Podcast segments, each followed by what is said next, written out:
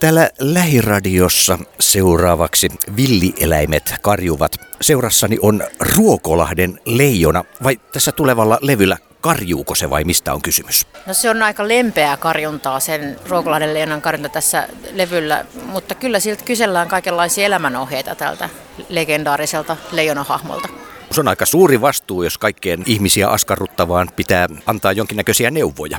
Kyllähän eläimet oikeasti taitaa olla jossain määrin jopa ihmisiä viisaampia. Et sitä mä en tiedä, että miten, miten järkevää on puhua esimerkiksi tämmöiselle leijona patsaalle, joka sinne Ruokolahden torille on pystytetty, mutta jos joltain haluaa neuvoa kysyä, niin kyllä se on luonto ja eläimet ja puut ja kasvit. Tuija Rantalainen on Ruokolahdelta kotoisin. Onko tämä myös jonkinlainen kunnianosoitus kotiseudulle, synnyinseudulle? Kyllä se sitä nimenomaan on ja mä toivon, että ihmiset myös kuulee tavallaan sen mun rakkauteni siihen koti, kotipaikkakuntaan. Mä nyt halua paljastaa liikaa tavallaan sitä biisin ideaa, mutta kyllä siinä niin kuin tavallaan hyvin vakavasti pohditaan sitä tavallaan sitä, tätä valtavaa muuttoliikettä, mikä meillä Suomessa on tässä tapahtunut viime vuosikymmeninä, että miksi ihmeessä meidän kaikkien pitää tunkea tänne isoihin kasvukeskuksiin ja, ja sitten ne pienet kylät sitten tyhjenee. Että kyllä mä, mä niin kuin tavallaan heitän itselleni siinä biisissä kysymyksen, että olisinko mä kenties ollut onnellisempi, jos mä olisin vaikka jäänytkin sinne Ruokolahdelle. Hmm. Ihan virallinen julkaisuhetki on, itse asiassa sehän on yöllä kello 00.00 24. päivä, kun se lävähtää Spotifyhin ja kaikkiin muihin suoratoistohärpäkkeisiin tämä levy. Julkkarit pidetään jo sitten julkaisun aattona, eli 23. päivä tammikuuta musiikkiteatteri Kapsekissa. Levy kuulostaa hyvin erilaiselta, että se on se iso ero oikeastaan aikaisempiin julkaisuihin, että tässä on tosi paljon isompia sovituksia. Mä oon kirjoittanut aika, aika muhkeita arreja, varsinkin jousille ja puhaltimille. Ja sitten mulla on tietysti tällä, tässä prokkiksessa ollut ihan silloin uusi mahtava äänittäjä tuottajakaveri, eli Janne Louhivuori. Niin tavallaan se jos mikä kuuluu tässä levyssä, että tämä kuulostaa tosi erilaiselta ja mun mielestä paremmalta kuin mun aikaisemmat julkaisut. Onko tämä ollut ihan sellaista tietoista hakua uuteen vai onko se tavallaan jotenkin lähtenyt elämään omaa elämäänsä ja mopo lähtenyt käsistä? Ei, kyllä se on ollut sillä mun haave, mutta siis toki se on sillä aika orgaanisesti syntynyt esimerkiksi tämä yhteistyökuvio tuon Louhivuoren Jannen kanssa, että me ollaan tehty tätä ennen muutamia muita äänitysprokkikseen ja myös keikkoja yhdessä, niin sitten jotenkin se, se pikkuhiljaa johti. Sit, mä oon jo yhden sinkkujulkaisun tehnyt Jannen kanssa ja sitten se vai niin tavallaan konkretisoitu tavallaan, että hei nyt voisi olla se aika, että nyt mulla on biisit kasassa, mulla on nyt niin tämä Janne tässä mukana ja, ja tota, et nyt, ja sitten sain vielä, sain itse asiassa musiikin edistämissäätiöltä sain apurahan niiden sovitusten tekemiseen. Niin sitten sit alkoi olla kaikki niinku palaset kohdilla, että mä sain tehtyä ne arrit ja sitten vaan varattiin studio ja siitä se sitten lähti. Millä lailla sä lähdet rakentamaan musiikkikappaletta tai miten se lähtee syntymään? No sehän voi tulla ihan missä vaan. Ja sen takia se onkin oikeastaan tärkeää, että meillä biisintekijöillä pitäisi olla ne muistiinpanovehkeet aina mukana jos toimittaja sanoi, että pitäisi olla se äänityslaite mukana joka paikassa, niin meillä täytyy olla vähintäänkin kynä ja vihko. Ja mulla ne lähtee nimenomaan aina ensin teksti, tekstiaiheista, vaikka voisi kuvitella, että lähtisi niin kuin sävellysideoita, koska mä oon kuitenkin ammattipianisti ja tuon musiikin kanssa ollut tekemisissä neljävuotiaasta asti, mutta mulla ne on yleensä sellaisia tekstiajatuksia, jotka voi tosiaan tulla missä vaan. Unessa, ne voi tulla junassa, ne voi tulla tuolla kaupungilla kävellessä ja ylipäätänsä ihmisiä tarkkaillessa. Se on semmoista salapoliisihommaa.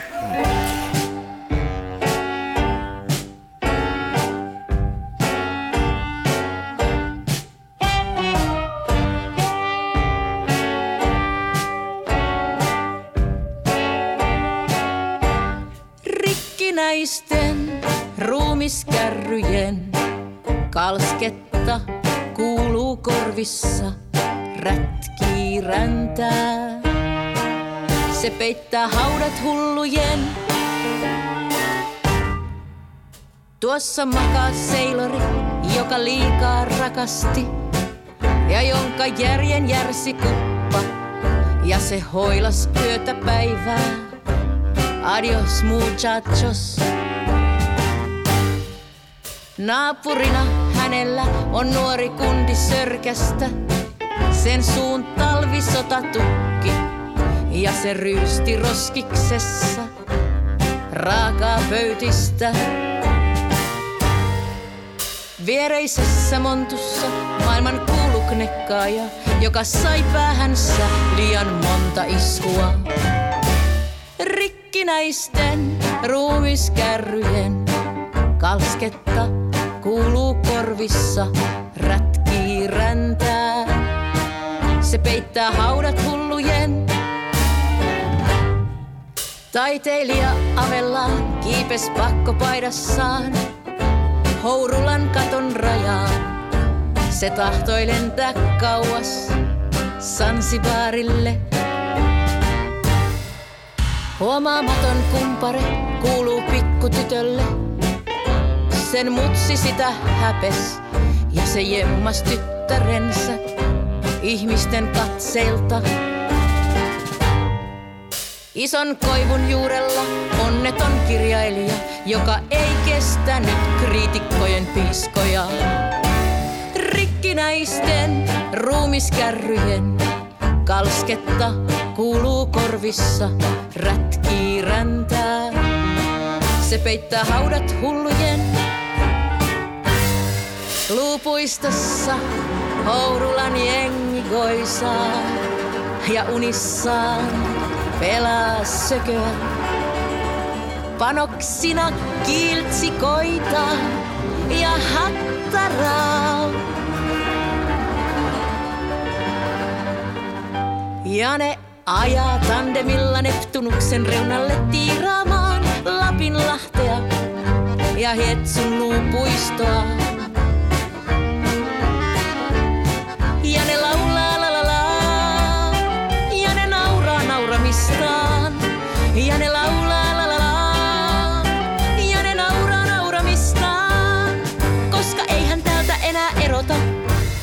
Koska eihän täältä enää erota, missä koisaa hullut.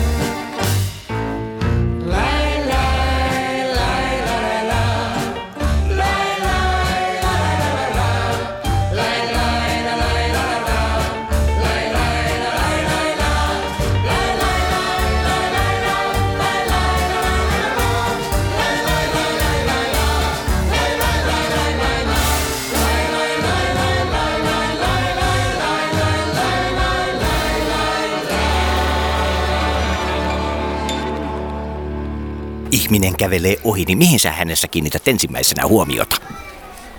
No mua ensinnäkin kiinnostaa useasti ne semmoiset vähän, ei ihan semmoiset niin tavanomaiset tyypit. Että jos on vähänkin mun biisei kuunnellut, niin siellä aika useasti siellä biisin keskiössä saattaa olla joku semmoinen niin kuin, jopa voisi sanoa niin kuin laitapuolen kulkija tai semmoinen sivusta katsoja. Siis semmoinen hahmo, josta ei niin kuin ihan automaattisesti kuvittelisi, että tuosta voisi tehdä laulun.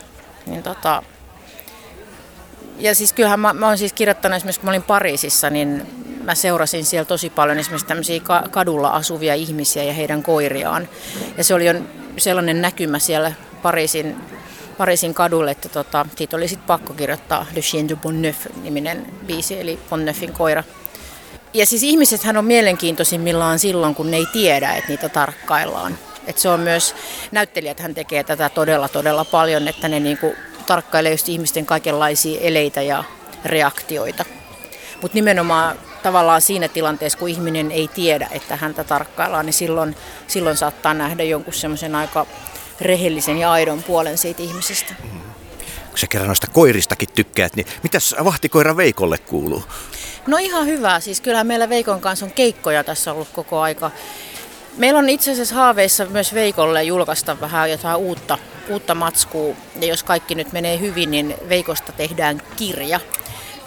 Voi olla, että jopa sarjakuva. Katsotaan nyt, mitä saa aikaiseksi. Mutta se tulisi olemaan tämmöinen kirja, johon sitten, jonka sen kirjan tarinan sisään liittyy tietenkin myös sit lauluja. Veikolle uusia lauluja. Palataan tuonne Kapsekkiin. Minkälainen ilta tuolla on luvassa? Minkälainen musiikkitarjonta? No siellä esitetään kaikki nämä tulevan albumin laulut ja siellä on mukana mun lisäksi tietenkin sitten mun solistikaverini Heikki Salo. Ja sitten tuosta bändistä nyt en, en saanut ihan kaikkia mahtumaan sinne lavalle, mutta sinne tulee basisti Eeva Koivusalo, no tietenkin kitaristi Janne Louhivuori, rumpali Markus Jaatinen, haitaristi Juha Mäntylä ja sitten on muutamia semmoisia yllätysesiintyjä, jotka paljastetaan vasta sit siellä paikan päällä. No vuonna 2008 sä oot ensimmäisen äänitteen tehnyt. Mikä on olennaisesti muuttunut tuosta vähän yli kymmenessä vuodessa?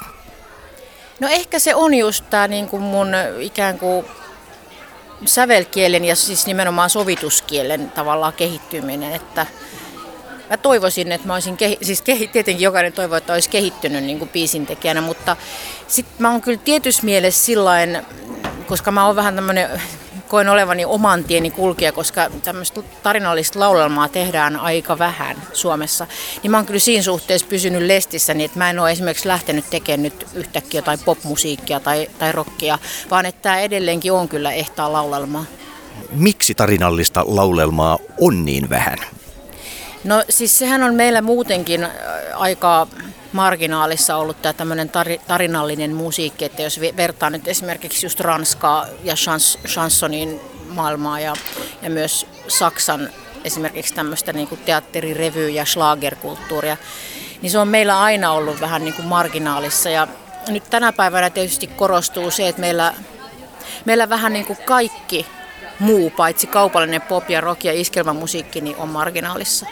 Että tavallaan jos nyt miettii sitä, että mitä, mitä nuo isot, suuret, mahtavat radiokanavat ja telkkari esimerkiksi, minkälaista musiikkia sieltä kuulee, niin se on aika kapea se, se kuva tavallaan. Ja mä luulen, että se on tämä nyt sitten varmaan, tää, meitä on kuitenkin aika vähän ja mä, niin kuin suomenkielistä musiikkia kuitenkin maailmassa kuuntelee vaan sitten tämä pieni, pieni kieliryhmä. Niin sitten se tavallaan, se niin kuin kaventaa tavallaan niitä mahdollisuuksia, että pystyykö sillä nyt sitten niin kuin esimerkiksi elättämään itsensä tämmöisen laulelman tekemisellä tässä maassa, niin, koska aina täytyy myös kuitenkin miettiä niin kuin niitä taloudellisia resursseja. Että. Mutta kyllä, kyllä mä toivoisin, että sitä nyt niin kuin tavallaan tehtäisiin vähän enemmän. Ja mehän ollaan nyt itse asiassa perustettu tämmöinen laulelmasävellyskilpailu, joka itse asiassa helmikuun loppuun mennessä saa lähettää tähän kilpailuun biisejä ja se on nimeltään Laulelma 2020, että sinne vaan sit biisejä lähettämään, jos sattuu laulelmaan löytymään pöytälaatikosta. Mutta tämä on nyt tämmöinen 2020-luku mun osalta starttaa kyllä vahvasti nyt tämän laulelman merkeissä, koska mä julkaisen tämän oman levyn ja sitten on myös tämä kilpailu, kilpailu tulossa nyt, että tässä niinku tavallaan myös tut, itse tutkailen koko ajan, että mitä, mä kysyn itselleni myös kysymyksiä, että mikä on laulelma ja mikä se voisi olla nyt tässä niinku 2020 ja kyllähän se isoin juttu siinä laulelmassa varmaan on se, että se on, se on ikään kuin laulaen kerrottu tarina. Ja se on hyvin nimenomaan tarina keskeinen, että se on se tarina ja se sanotus on ikään kuin keskiössä siinä laulelmassa. Ja sitten se musiikki jollain tavalla kommentoi ja syventää sitten sen tarinan, tarinan maailmaa. Oot ravustaa kesyttämätöntä palavan tammen tuoksua, kofeiinin karaisema. Muohipaiset aivan kuin ohi mennen, silloin aika pysähtyy.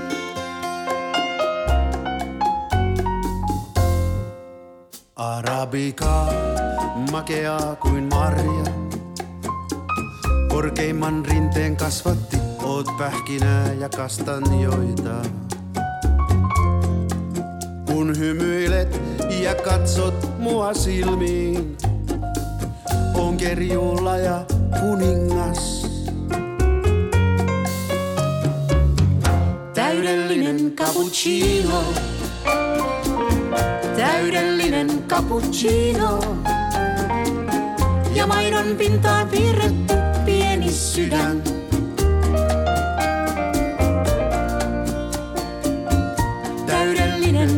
Cappuccino. Täydellinen cappuccino. Rakkaus, kahviakin kuumempaa.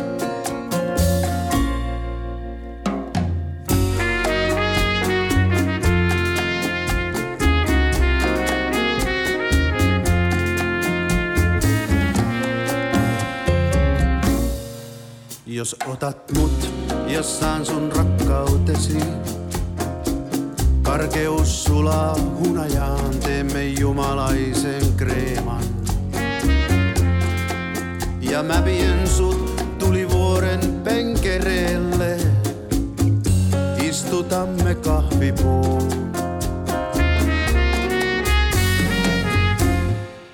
Mua houkutat, en tiedä uskallanko. Mua kanssasi Kostarikaan Sumatralle. Kuulen vain vereni vaatimuksen. Se haluaa sun omaksi. Täydellinen cappuccino. Täydellinen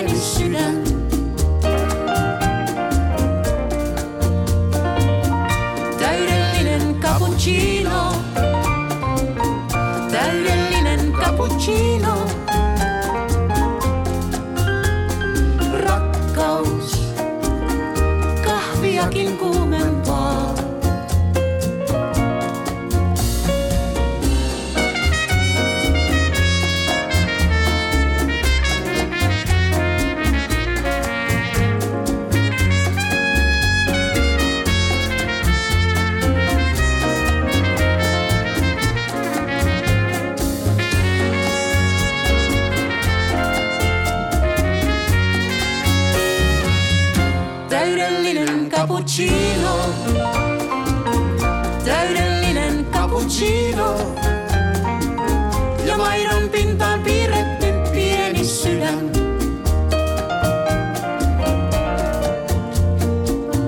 Täydellinen cappuccino.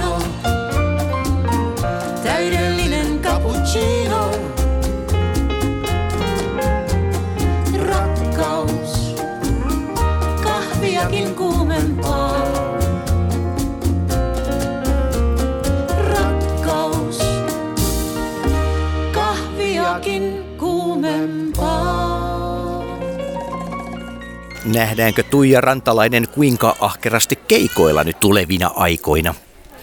No mulla on soolokeikkoi samalla tavalla harvakseltaan sovittuna tälle vuodelle, että nyt on tosiaan julkkarikeikat Helsingissä. Tampereella ollaan Heikkisalon kanssa 29. päivä tammikuuta. Sitten sinne kotiseudulle mä pääsen huhtikuussa tonne Lappeenrannan Nuijamieheen pääsen aprillipäivänä ja, ja sitten on aina silloin tällöin jotain soolokeikkoja, missä tietenkin sitten esitän tätä uuden levyn matskua.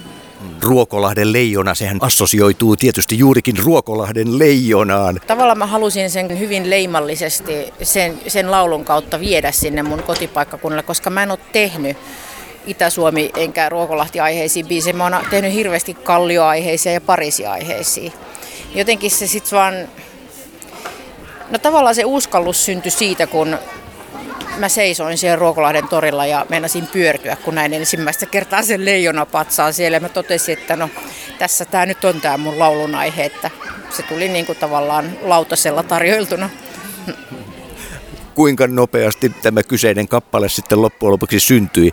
Kirjoititko sen saman tien siinä Jellonan juurella? No kyllä mulla aina menee itse asiassa viikkoja ja jopa vuosia näiden biisien valmiiksi saattamiseksi, mutta mulla on siis tosi pitkään pyörinyt vihkossa biisiaihe on nimeltä Ruokolahti ja Ruokolahden leijona myös.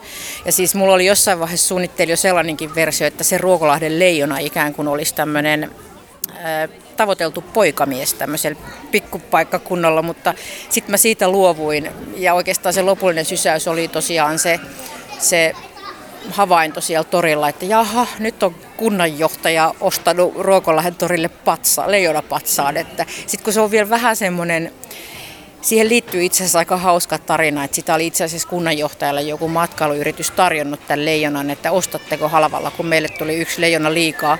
Niin se on vähän sillä niin kuin hassulla tavalla päätynyt sinne Ruokolahden torille se leijona, niin kyllä se sitten olisi, sit kun mä sen näin sen patsaan siellä, niin sitten se biisi syntyi oikeastaan itsestä, itsestään sit siinä ihan muutamassa päivässä kun tuossa puhuttiin jo noista muistiinpanojen tekemisestä ja nyt vielä sitten ajatusleikistä Ruokolahden leijonan ympärillä. Kuinka suuri osa näistä sun ideoista ja ajatuksista sitten käytännössä toteutuu? No kyllä ne ajan mittaan varmaan aika monet niistä itse asiassa toteutuu. Sitten semmoiset just jotkut asiat, mitä sinne omaan muistikirjaansa kirjoittaa, niin nehän on sitten sitä matskua, mihin sä palaat sinä hetkenä, kun sulla on se työpäivä edessä, että tänään kirjoitan lauluja, niin silloinhan mä avaan sen mun muistikirjani ja mä kahlaan läpi kaikki ne muistiinpanot ja mietin, että mikä näistä olisi semmoinen, mikä nyt tänään kiinnostaisi tai lähtisi vähän niin kuin vetämään eteenpäin. Et se on itse asiassa se materiaalipankki, johon mä ainakin nojaan, että mä, että mä päädy koskaan siihen tilanteeseen, että mulla on vaan tyhjä paperi edessä ja mä en yhtään tiedä, mistä mä kirjoittaisin. Et se on mun pelastus ikään kuin se muistiinpano, vihko. Tuija Rantalainen, minkä sä koet, että on siinä kappaleiden tekemisessä se vaikein osuus? Onko se aina se juuri se sama asia, johon jää jumittamaan vai vaihteleeko? Vai onko se vaan kuin tanssia vain? No se vähän riippuu biisistä. Et joskus mä onnistun keksimään sellaisen ikään kuin laulun aiheen, joka vähän niin kuin kirjoittaa itse itsensä. Mutta sitä tapahtuu aika harvoin. Et enimmäkseen se on kyllä aikamoista puurtamista. Ja sitten oikeastaan haastavinta siinä on se, että mun täytyy jaksaa niin kuin jumpata sitä tarpeeksi. Sitten mä tyydy ikään kuin esimerkiksi siihen ihan ensimmäiseen versioon, vaan mun täytyy niin kuin jaksaa viedä sitä aina vaan eteenpäin ja paremmaksi ja paremmaksi, että mä tyydy, tyydyn niin kuin vaan, että no niin, tämä on nyt tässä, antaa olla seuraava, vaan että mä niin kuin jaksan työstää sitä ja jaksan hion niin kuin ihan sanojen tasolla, että miten siitä tulisi vielä vähän parempi. Itsekriittisyyttä täytyy pitää yllä välillä. Kyllä sitä, mutta täytyy tietenkin olla itselleen armollinen, ettei nyt sitten ihan niin kuin kymmentä vuotta nyt piiskaa itseään joku yhden, biisin kanssa. Että tässä auttaa itse asiassa sitten niin kuin kaverit, että mulla on, mulla on ensinnäkin tosi hyvä kotikriitikko, joka, joka vastaa mulle useasti aina siihen kysymykseen, että ymmärrätkö, ymmärränkö minä, ymmärrätkö sen tämän biisin, kun sä kuulet sen. Ja sitten mulla on myös ilo, mä saan sparrausta kirja- ja kirjoitusapua Heikki Salolta, jonka kanssa mä oon tosi paljon tehnyt yhteistyötä, niin että se on, se on kullan arvosta, että sulla on joku, joku peili, jo- jo- jolle sä näytät niitä tekstejä ja saat sit sitä arvokasta palautetta.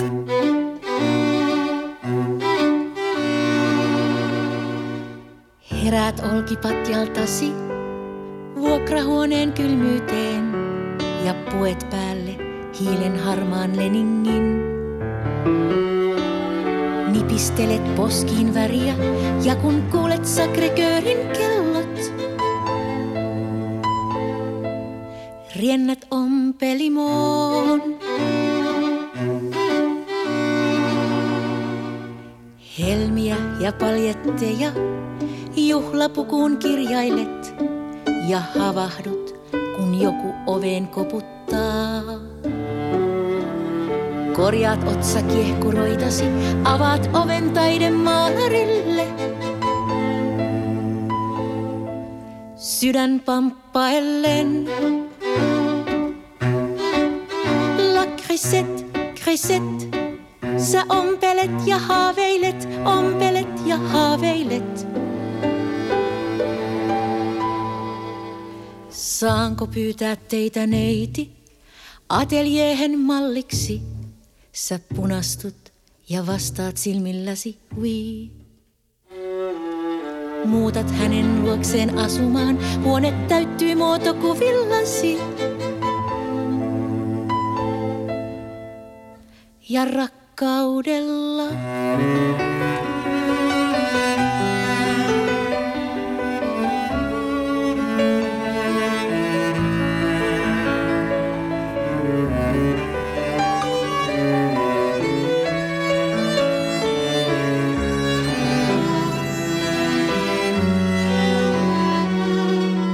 Tänään herät häntä aiemmin. Saat aikaa unelmoida hunnusta ja kukkasista.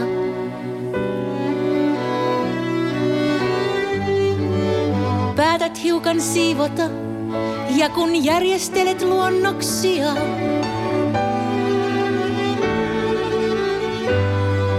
löydät valokuvan.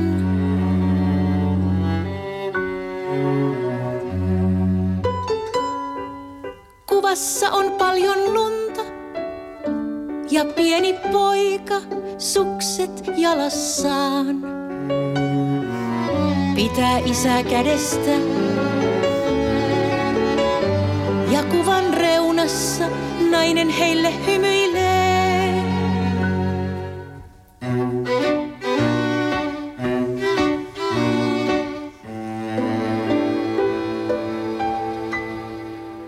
Heräät olkipatjaltasi vuokrahuoneen kylmyyteen ja puet päälle hiilen harmaan leningin. Nipistelet poskin väriä ja kun kuulet Sacré-Cœurin kellot, riennät ompelimoon.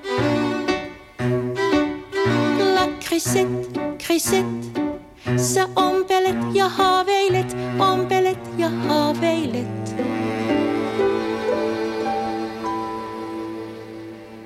Heikki Salon kanssa myös tätä laulun tekemistä opetatte. No juu, kyllähän me sitä tehdään. Heikki varsinkin on tehnyt sitä varmaan jo 30 vuotta ja hän sitten jossain vaiheessa totesi, että hänen kalenterissa on vähän liikaa näitä koulutuskeikkoja, että hän soitti mulle, että voisit sä Tuija ottaa näistä osan. Ja me ollaan nyt varmaan kymmeni, kymmenisen vuotta yhdessä tavallaan käyty näissä kotimaan niin sanotussa ammatillisissa koulutuksissa, niin puhumassa nimenomaan lyriikan kirjoittamisesta. Toki mä tietenkin puhun myös säveltämisestä, koska se on mun, mun jopa vahvempi laji.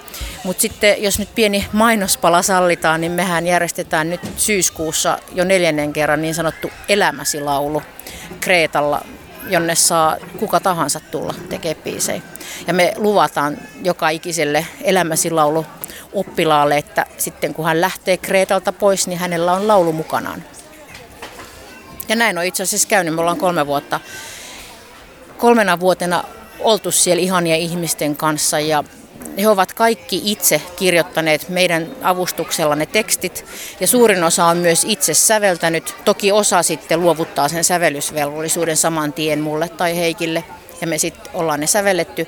Ja sitten meillä on aina leirin viimeisenä iltana niin on konsertti siellä Kreetan ihanassa pikkukylässä jossa me esitetään sitten sen viikon aikana tehdyt biisit. Tuija Rantalainen, miten voidaan opettaa säveltämistä tai sanoittamista, siis tietyllä lailla luovuutta vai voiko luovuutta opettaa? No toi on, toi on tosi hyvä kysymys. Siis se on ihan totta, että en mä voi sitä kenenkään niskaan kaataa sitä, että näin teet esimerkiksi hittibiisin.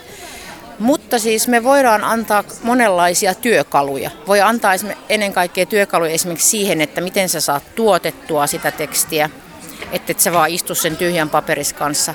Sitten me voidaan, me, me luotetaan aika paljon tähän vertaispalautteeseen, että me hyvin, esimerkiksi siellä Kreetan biisileirillä, niin hyvin varhaisessa vaiheessa me, niin kuin, me katsellaan seinältä niitä laulujen sanotuksia ja sitten me niin kuin autetaan toisiamme, että me katsotaan, että mikä tässä toimii ja jos joku ei toimi, niin sitten annetaan tämmöisiä niin kuin parannusehdotuksia. Ja sitten tokihan niin kuin sellaiselle, joka ei nyt koskaan ole biisiä tehnyt, niin sellaisille ihmisille voi opettaa just tällaisia perusasioita, että esimerkiksi biisissä on erilaisia osia ja, ja erilaisilla biisin osilla on erilainen luonne, että sinne kannattaa kirjoittaa tietyn tyyppistä tekstiä.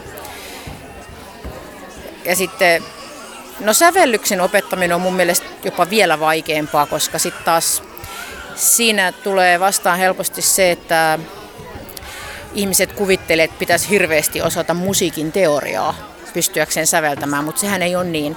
Ja se riittää, että jos sä vaikka suihkussa sulla tulee joku meloni, melodia-idea, niin se kannattaa sitten äänittää johonkin kännykälle tai mihin vaan. Koska se on jo säveltämistä, että jos sulla alkaa ikään kuin sun joku biisiaihe soimaan päässä, niin se on jo säveltämistä. Toki meillä sitten niin, niin sanotusti ammatikseen säveltävillä, niin meillä on sitten, saattaa olla takana aika massiiviset teoriaopinnot ja ja tota, kokemusta myös niin kuin, tai, tai me tunnetaan musiikkia aika paljon. Ja itse asiassa kenelle tahansa säveltävälle ihmiselle mä sanon aina, että tullaksesi paremmaksi säveltäjäksi sun täytyy kuunnella paljon erilaista musiikkia. Että oikeastaan sillä mä aina ruokin omaa säveltäjä minä, niin että mä, mä kuuntelen paljon kaikenlaista musaa ja imen sieltä vaikutteita, jos, joskus jopa tyyli varastan vähän jotain ajatuksia, jos joku on keksinyt jotain kauhean mukavaa. Tuija Rantalainen, kiitos. Kiitos.